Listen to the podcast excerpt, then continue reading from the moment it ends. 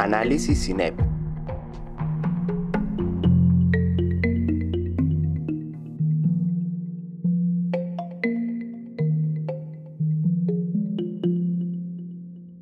Víctor Barrera, politólogo, magíster en ciencia política e investigador del equipo Estado, Conflicto y Desarrollo del CINEP, advierte sobre algunas condiciones históricas fundamentales y existentes hoy en el país para el incremento de la violencia política en el contexto electoral.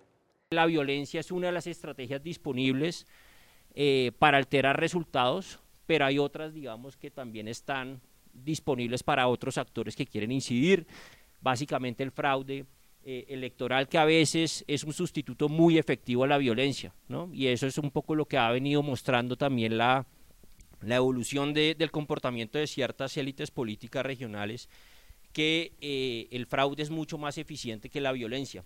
¿No? Entonces eso no quiere decir que estemos mejor o peor que en términos democráticos, eh, pero simplemente que van cambiando las estrategias de cómo se quiere influir en los resultados electorales. Entonces lo primero es como yo creo que es importante ver esas distintas relaciones entre elecciones y violencia.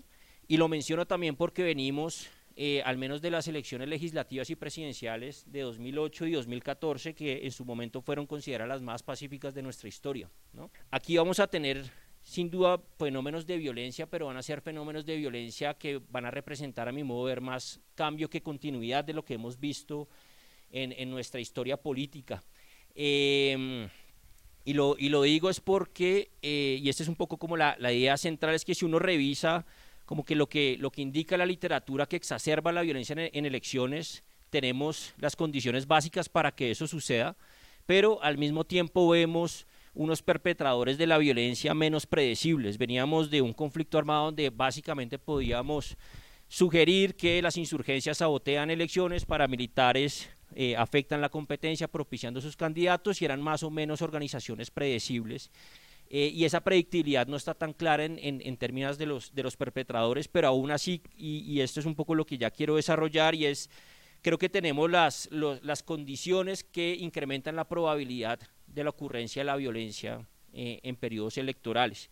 Y esas básicamente cuatro condiciones. La primera es que hayan muchas cosas en juego y esas cosas que están en juego son muy importantes para los actores que están en la contienda.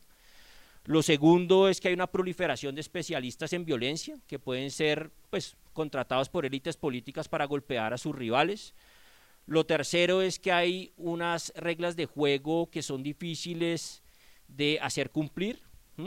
Eh, y que hay de alguna manera una, una institucionalidad débil que no puede, digamos, contener esa violencia. Y finalmente una cuarta condición tiene que ver también con los discursos no solamente estigmatizantes, sino con discursos que son abiertamente antidemocráticos y que, y que desconocen precisamente esas reglas básicas eh, de la democracia, una regla tan básica como es la alternancia en el poder. Y eso creo que lo tenemos actualmente y eso es, digamos, de, de alguna manera lo que sabemos de lo que exacerba la violencia durante el periodo electoral y posterior a este eh, proceso para un poco dirimir resultados que no son compartidos.